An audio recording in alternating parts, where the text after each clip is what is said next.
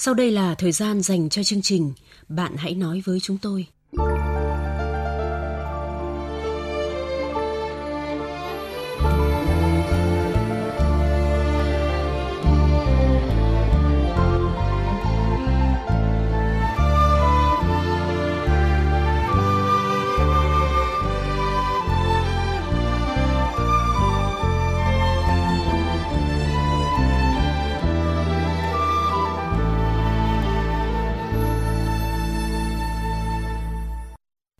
Tập viên Thanh Huyền và Quyết Thắng xin chào các bạn. Các bạn thân mến, cuộc sống sẽ thật vui khi có chồng biết kề vai sát cánh với vợ. Thế nhưng chồng của nhân vật lại không quan tâm tới gia đình, đời sống vợ chồng nhạt nhẽo khiến cô chán nản. Cô ấy phải làm gì trong hoàn cảnh này? Trước khi đến với câu chuyện là tiết mục điều muốn nói.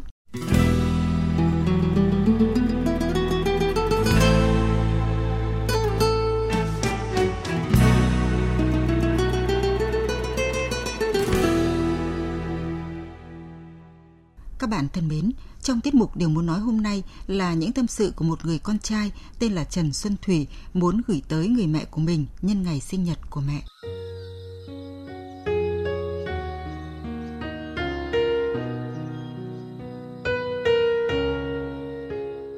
Mẹ kính yêu, hôm nay là ngày mẹ bước sang một tuổi mới. Con muốn nói đôi điều về người con luôn kính yêu, luôn cho con động lực sống. Mẹ yêu quý, đã bao lần con muốn tốt lên, con yêu mẹ rất nhiều, nhưng mẹ luôn yêu con. Con muốn nói hàng ngàn, hàng vạn lời có cánh để gửi đến mẹ. Nhưng với bản chất ngại thể hiện tình cảm, con lại rụt rè, tạm cất tình cảm đó vào sâu thẳm tâm hồn. Vậy nên con chỉ thể hiện tình cảm dành cho mẹ qua những hành động và thái độ của mình. Con biết mẹ rất thương các con của mình. Dù con không ở bên mẹ như ngày còn thơ bé, nhưng con vẫn được mẹ thăm hỏi, chia sẻ với con về mọi việc trong cuộc sống, về bạn bè, các mối quan hệ. Giờ đây con đã có gia đình, có những đứa con xinh xắn, nhưng mẹ vẫn luôn coi con là một thằng nhóc như ngày nào, luôn nói yêu con thật nhiều. Con hiểu, tình yêu của mẹ với các con luôn bao la, luôn tha thứ cho các con mỗi khi mắc lỗi và cho con mọi thứ vô điều kiện. Con biết, có những lúc con làm mẹ buồn, mẹ đã nghiêm khắc khi con mắc lỗi Thậm chí nhiều trận đòn của mẹ làm con đau như chết đi sống lại. Lúc đó, con thoáng có suy nghĩ là mẹ không thương mình. Thế nhưng con đã lầm. Lớn lên con mới hiểu mẹ thương con nhiều hơn tất thảy. Những trận đòn đó cho con biết được giới hạn mình được làm gì. Và chính điều đó đã làm cho con có những suy nghĩ chín chắn hơn trong cuộc sống. Lớn lên trong vòng tay mẹ, nhờ có sự dạy dỗ và yêu thương của mẹ mà con ngày càng trưởng thành hơn. Này mẹ không còn trẻ, con mong muốn bù đắp lại quãng thời gian làm mẹ buồn khi xưa. Con muốn được nhìn thấy mẹ cười, mẹ luôn lạc quan và yêu đời. Nếu tình yêu của mẹ dành cho con là ánh mặt trời, thì con nguyện tình cảm của con là chiếc gương phản chiếu lại toàn bộ những tia sáng lung linh ấm áp ấy. Con cũng muốn bảo vệ mẹ như mẹ đã từng bảo vệ con khi con những ngày thơ bé. Con còn chập chững biết đi hay là lúc con mất phương hướng con thật may mắn khi được làm con của mẹ. Cảm ơn mẹ đã sinh ra con trong một hình hài lành lặn và yêu thương con hết lòng. Con mong sau này có thể yêu con của con nhiều như mẹ yêu con. Con muốn chúc mẹ những điều tốt đẹp nhất từng đến thế giới này. Chúc mẹ luôn là một người phụ nữ sung túc và bản lĩnh. Thực lòng con vẫn muốn dựa dẫm vào mẹ, được mẹ chăm sóc, nuôi nấng, nhưng sẽ khác xưa. Con dựa dẫm mẹ về tinh thần. Mẹ mang đến cho con một năng lượng tích cực để con có thêm ý chí công hiến cho công việc, cho cuộc sống. Con từng ước mình không bao giờ lớn lên, cũng như mẹ sẽ không bao giờ già đi, để thời gian của con và mẹ sẽ còn mãi. Con biết điều đó chỉ là viễn tưởng, nhưng con muốn trong suy nghĩ của mẹ, con mãi là một đứa trẻ khi xưa, được mẹ chở che, vỗ về, sẵn sàng nghe những lời trách mắng của mẹ khi lỡ làm mẹ không vừa ý. Con thầm hứa sẽ luôn cố gắng để mẹ hãnh diện mang đến cho mẹ nhiều niềm vui hơn. Những gì con muốn nói với mẹ không chỉ vòn vẹn trong những câu chữ này và con muốn nói cho mọi người biết, đối với con, mẹ luôn là một người phụ nữ tuyệt vời, đáng trân trọng. Những luồng cảm xúc của con dành cho mẹ sẽ không bao giờ kết thúc trên những trang giấy. Một lần nữa, tôi xin cảm ơn mẹ, người phụ nữ vĩ đại. nghìn lời thương gửi đến mẹ của con. Mẹ yêu sống của đời con. Mẹ cho con tình yêu cao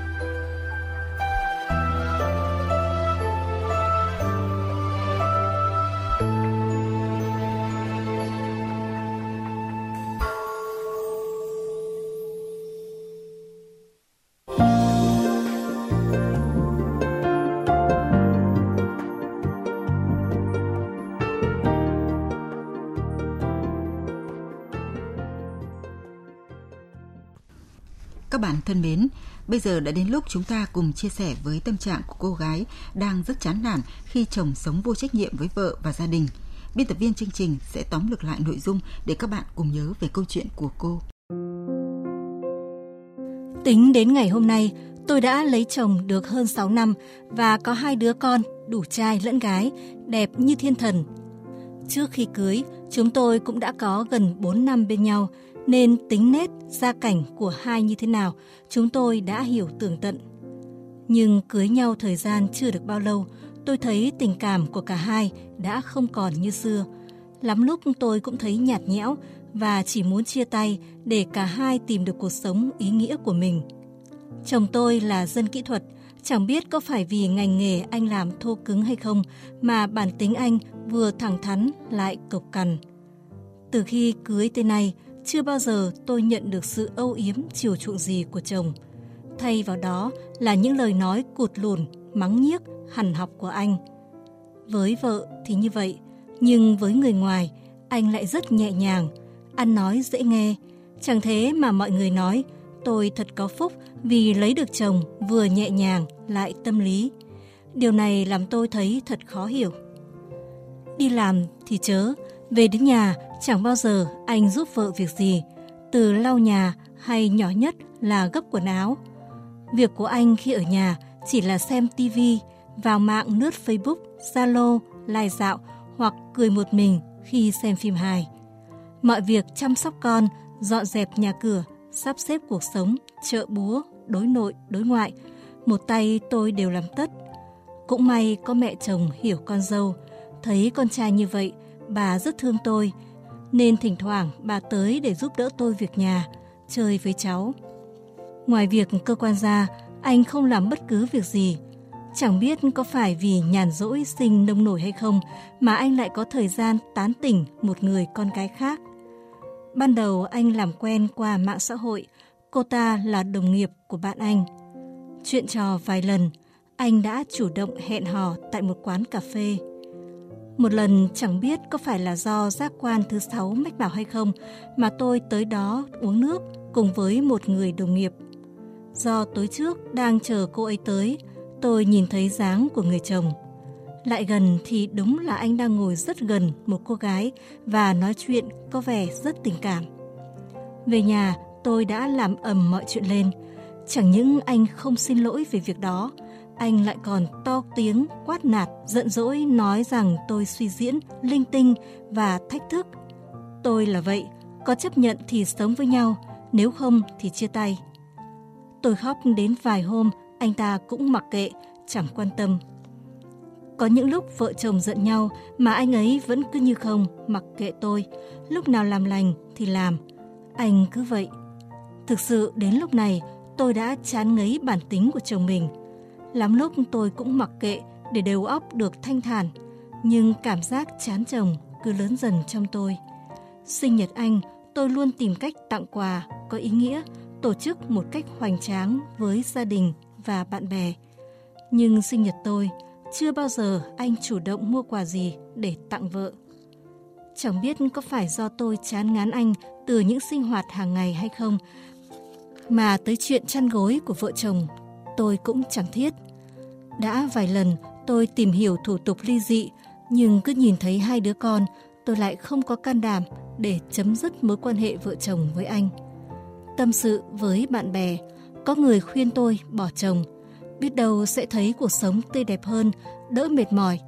Vì dù rằng tuổi mới chỉ ngoài 30 mà trông tôi xấu xí mệt mỏi, trông thiếu sức sống. Nhưng cũng có người nói tôi hãy sống vì con để chúng thiếu tình cảm của bố, cũng tội. Ngay lúc này, tôi nghĩ mình sẽ yêu quý bản thân hơn. Hơn một tháng nay, tôi đã tham gia các lớp dạy thể dục, dạy nhảy. Thế nhưng trở về nhà, tôi lại thấy chán. Tôi phải làm gì đây khi cuộc sống quá bế tắc? Phải chăng cuộc hôn nhân của chúng tôi đã chấm hết từ đây?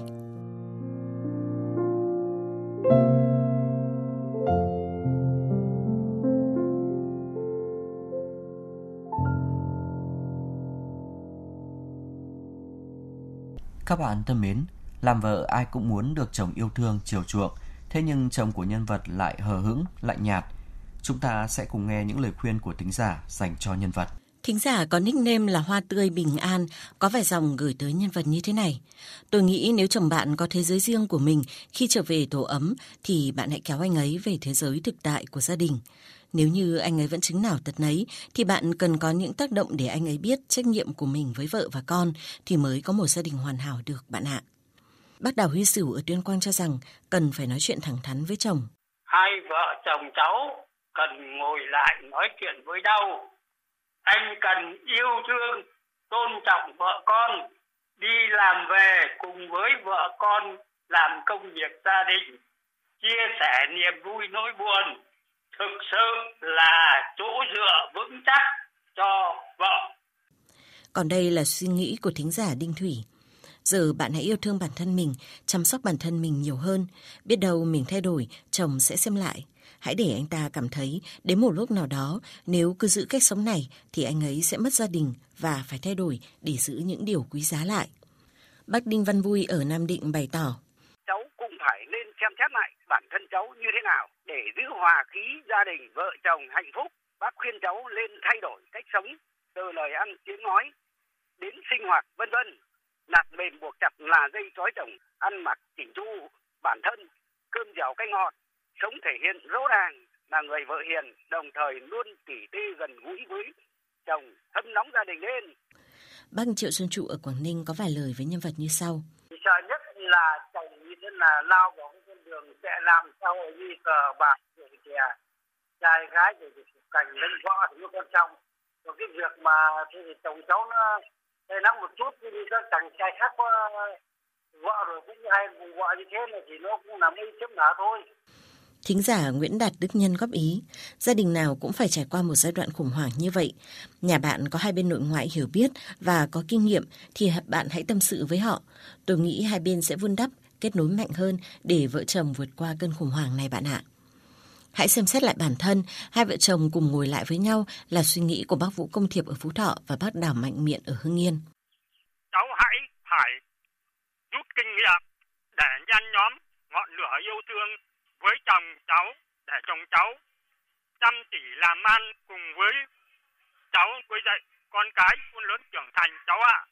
Hai vợ chồng ngồi lại bên nhau, bàn bạc, chia sẻ, thống nhất về đường ăn đi ở đối nhân xử thế, có việc gì sơ xuất rút kinh nghiệm sửa chữa để tiến tới một điểm chung để vợ chồng thuận hòa ấm êm. Thính giả Hương Thu Hương cho rằng bạn được cả bên nội và ngoại quan tâm là điều tuyệt vời nhất rồi đấy. Anh ấy không quan tâm việc nhà thì cứ coi như mình chăm sóc bản thân mình, đừng quan tâm đến anh ấy nữa. Hãy cùng con vui vẻ, tận hưởng cuộc sống và coi anh ấy chỉ là một nét điểm tô cho cuộc sống của chị và các con mà thôi, chứ đừng nặng nề. Hãy vui vẻ, luôn nghĩ về con cái và những điều tốt đẹp chị nhé. Cuối cùng là lời khuyên của bác Đinh Thị Vĩnh ở Bắc Ninh ai cũng thế. Chồng người nào cũng thế. Đã cắm đầu vào cái đấy là nhờ cái việc này nhờ cái việc kia là sinh chuyện ra. Thôi anh ấy không thay đổi thì mình thay đổi mình cố nhịn đi. Một thời gian nữa xem là có thể là ở với nhau được không? Cái việc này chưa cần thiết phải ly hôn. Muốn vun vén hạnh phúc gia đình. À chị Huyền này, Vâng. từ trước tới nay thì gia đình nào cũng hướng tới một hạnh phúc gia đình hoàn hảo, đó là vợ chồng yêu thương nhau. À, khi làm việc gì cũng muốn mang đến điều vui vẻ, hạnh phúc nhất cho nửa kia của mình, đúng không hả chị? À, vâng, đúng vậy anh Thắng ạ. Cốt lõi của một gia đình đó là cái sự hạnh phúc vui vẻ. Anh Thắng cứ thử nghĩ mà xem, Vâng. nếu một người về nhà mà lúc nào vẻ mặt cũng lạnh lùng và luôn có một cái thế giới khác không chăm lo cho gia đình thì phía bên kia sẽ cảm thấy rất là mệt mỏi và thậm chí là chán trường khi về bên tổ ấm của mình anh ạ. Vâng ạ, đúng là trong xã hội ngày nay thì ai cũng đều có những áp lực riêng trong cuộc sống, nhưng mà đừng mang cái áp lực ấy về nhà, vì nhà là nơi bão rừng sau cánh cửa. Ở đó có những đứa trẻ luôn mong chờ bố mẹ mang lại sự yêu thương này, tiếng cười tới cho chúng và nơi mỗi chúng ta tìm thấy sự bình yên. À, vậy thì chị có lời khuyên nào dành cho nhân vật của chúng ta hôm nay không ạ? À, vâng, tôi có đôi lời gửi đến nhân vật như thế này. Đối với mỗi người phụ nữ, làm vợ, làm mẹ là một thiên chức vô cùng cao cả. Để có một mái ấm gia đình hoàn hảo, không ít chị em đã hy sinh bản thân và sự nghiệp, nên họ rất mong nhận được thấu hiểu, quan tâm, chăm sóc từ người bạn đời của mình. Tất nhiên không phải ai dành toàn tâm toàn ý cho gia đình cũng nhận được sự yêu thương đồng cảm. Có những người đàn ông cho rằng đó là trách nhiệm của người đàn bà nên đã thờ ơ với những việc tưởng như rất vụn vặt, nhỏ nhoi như cùng vợ nấu ăn, giặt giũ và sắp xếp. Rất nhiều anh chồng nói đàn ông xây nhà, đàn bà xây tổ ấm nên dồn việc nhà cho vợ. Việc của anh ta sau buổi tan tầm là gặp gỡ bạn bè ở quán nhậu. Khi trở về nhà là thân hình bệ rạc, mệt mỏi. Tuy nhiên rất may chồng chị không rơi vào trường hợp tôi đã kể ở trên. Vậy nguyên nhân nào khiến anh ấy từ một người yêu thương trước khi cưới luôn niềm nở với những người khác mà trở về nhà lại thành một con người khác hẳn? Cùng tôi phân tích vấn đề để tìm ra giải pháp nhé. Bạn có đồng ý với tôi khi có gia đình, phụ nữ chúng ta sẽ chịu áp lực từ cuộc sống, mang gánh nặng hai vai, vừa phải giỏi việc nước, vừa phải đảm việc nhà, kèm theo đó là rất nhiều trách nhiệm với gia đình hai bên nội ngoại.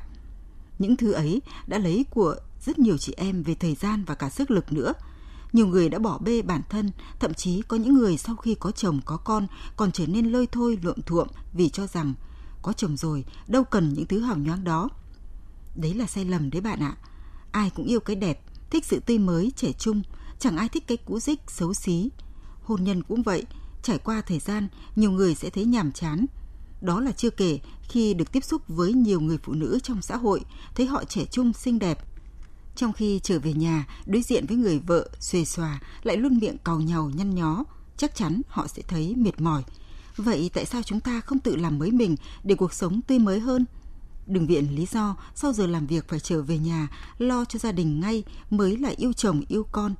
Có những người đã biết thu xếp thời gian để theo học các khóa học ngắn hạn mà mình yêu thích như cắm hoa, nấu ăn, làm bánh hoặc tham gia các câu lạc bộ, các trung tâm rèn luyện sức khỏe như yoga, gym, thẩm mỹ, khiêu vũ. Mục tiêu của các chị em đến với các hoạt động này không chỉ dừng lại ở mong muốn có một sức khỏe tốt hơn, thân hình đẹp hơn mà còn là khoảng thời gian giao lưu, chia sẻ, giao lưu với nhau nhiều hơn, trong đó có cả việc chăm sóc chồng con thế nào để cho tốt hơn, gia đình gắn kết với nhau hơn nữa. Căn nhà có thể bừa bộn một chút, một số bữa ăn có thể không được chỉn chu, nhưng sự vui vẻ thoải mái của mỗi thành viên là điều không thể bỏ bê một khoảnh khắc nào.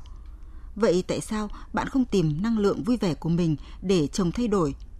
Thay sự mệt mỏi trở về nhà vì cả một núi việc nhà nên thấy khó chịu khi chồng mải mê điện thoại, tivi, không cùng chung tay với những việc nhà.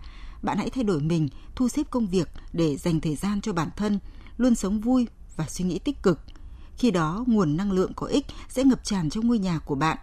Các con cũng vì thế nhận được sự vui vẻ, hạnh phúc hơn. Chồng bạn khi đó cũng sẽ không còn mải mê với điện thoại mà sẽ cùng chung tay để giúp việc nhà với vợ. Các bạn sẽ trở lại vui vẻ, hạnh phúc như những ngày còn yêu nhau bạn ạ. Nếu bạn không thay đổi bản thân, cuộc sống gia đình mãi nặng nề như hiện tại, hạnh phúc sẽ sớm tàn thôi bạn nhé. Bạn hãy nói với chúng tôi, người bạn tâm giao nối gần mọi khoảng cách. Bạn hãy nói với chúng tôi, nơi thỏa mãn nỗi khát khao được tâm sự sẻ chia. Chương trình Bạn hãy nói với chúng tôi phát sóng 22 giờ thứ hai, thứ tư, thứ sáu và chủ nhật hàng tuần trên VOV2 Đài Tiếng Nói Việt Nam tần số FM 96,5 MHz. Các bạn thân mến, phần cuối chương trình là câu chuyện mới để chúng ta cùng suy ngẫm và chia sẻ trong chương trình sau. Biên tập viên chương trình sẽ thể hiện nội dung câu chuyện.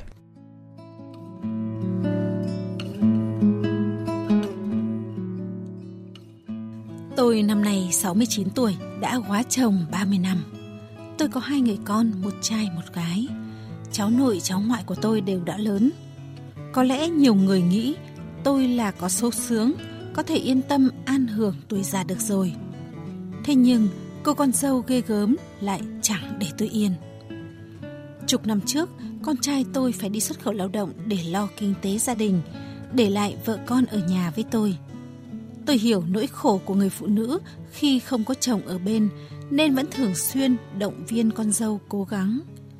Có điều, con tôi vừa đi được vài tháng thì con dâu bắt đầu dở trứng dở nết. Tôi có năm xào ruộng, bình thường tôi vẫn làm ruộng để kiếm thêm thu nhập trang trải cho bản thân, lo toan dỗ Tết ba bề bốn bên. Tôi cũng ăn riêng chứ không chung đụng với đứa con nào.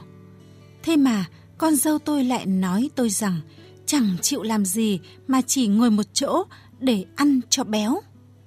Tôi ăn của tôi, chứ nó đã phải nuôi tôi đâu mà dám nói tôi như vậy. Đã thế, nó còn dùng nhiều lời lẽ thiếu văn hóa để bóng gió chỉ chiết tôi. Chuyện này con gái tôi đã nói lại với anh nó. Vì thế con trai tôi đã gọi điện về góp ý với vợ. Thế nhưng con dâu tôi đều bỏ ngoài tai. Nó chỉ quan tâm việc chồng có đều đặn gửi tiền về nuôi con ăn học không? Ở nước ngoài, có lén phén với cô nào không? Hễ lần nào nói chuyện điện thoại với chồng mà nghe thấy có tiếng con gái ở bên cạnh là nó lại nổi cơn ghen, rồi quát tôi là Bà dạy con bà như thế à? Tôi góp ý với con dâu về cách cư xử ăn nói, thì nó lại nổi khùng lên với tôi. Cách đây 5 năm tôi bị ngã, gãy xương bánh chè, phải phẫu thuật. 3-4 tháng mới phục hồi. Trong thời gian đó, con gái tôi sang chăm sóc, lo liệu hết mọi việc cho tôi. Còn con dâu thì chẳng đoái hoài gì đến tôi, thậm chí còn muốn tôi chết sớm cho nhẹ nợ. Sau cú ngã ấy, sức khỏe của tôi giảm sút và không thể làm việc như trước nữa. Vì thế con trai tôi muốn gửi tiền để tôi mua sắm chi tiêu những việc cần thiết. Ấy vậy mà, khi chuyển tiền vào tài khoản của con dâu tôi thì nó nhất quyết không đưa lại cho tôi số tiền đó, lại còn nói khó nghe với chồng. Từ đó, con trai tôi quyết định gửi thẳng tiền về cho tôi chứ không gửi cho vợ nữa và cấm vợ không được có lời lẽ, hành động xúc phạm tôi. Thế nhưng, có lẽ vì thế mà con dâu càng ngày càng hỗn láo với tôi hơn. Nó cho rằng tôi xúi dục chồng nó ruồng dẫy vợ. Ngày nào không xỉa sói mỉa mai tôi thì dường như nó không chịu được. Thậm chí nó còn bảo tôi là đầu hút máu, hút tùy. Quá bức xúc tôi đã phải nhờ đến anh em nội ngoại cùng giáo dục con dâu nhưng đều không hiệu quả. Thấy chị dâu hỗn láo với mẹ, con gái tôi cũng đã từng góp ý. Có điều, con dâu tôi bảo với em chồng rằng Mày không đủ tư cách để dạy tao. Rồi nó còn ngang bướng cãi cùn, khiến con gái tôi không muốn nói chuyện với nó nữa. Càng ngày con dâu tôi càng quá đáng hơn. Nó không khiến tôi đỡ đần, không khiến tôi nhúng tay vào chuyện chăm sóc các con nó. Nó cấm cháu nội chào hỏi tôi, ăn cơm cũng không cho chúng mời tôi. Sáng nó gọi con tôi dậy ăn sớm, rồi căn dặn đã để phần cơm trưa cho con. Con bảo đã san phẳng cơm, đã đếm rõ từng miếng thịt để không ai ăn lạm vào phần cơm đó. Nó nói vậy có khác nào bảo tôi thèm cơm thèm thịt mà ăn vụng của các cháu. Thế nhưng tôi chỉ biết im lặng cho yên cửa yên nhà. Mới đây, con trai tôi được nghỉ phép về nước. Con tôi đã mời bố mẹ vợ đến để trao trả con gái cho ông bà dạy dỗ lại. Đây không phải lần đầu tiên con trai tôi phải làm như thế, mà đã là lần thứ tư rồi. Ông bà thông gia đã xin lỗi chúng tôi, mong chúng tôi tha thứ cho nó. Tôi cũng đã nói với con trai là nên thương lấy các con mà bỏ qua cho mẹ chúng. Tôi làm vậy chỉ mong con dâu tôi biết nghĩ đến các con mà thay đổi. Nhưng đằng này, nó lại càng ngày càng tệ. Nó cãi nhau với hàng xóm xung quanh, chửi cả chị em họ hàng đằng ngoại. Đến họ hàng nhà nó mà nó còn đối xử như thế thì tôi có là cái gì? Nhiều lúc tôi nghĩ nếu mình mà ăn bám vào con dâu thì có khi phải ra đường từ lâu rồi ấy. Thậm chí, có lúc tôi còn nghĩ, mình chắc sẽ không chết vì già, vì bệnh, mà chết vì quá bức xúc với cô con dâu hỗn hào ghê gớm. Tôi biết phải làm gì với con dâu của mình đây.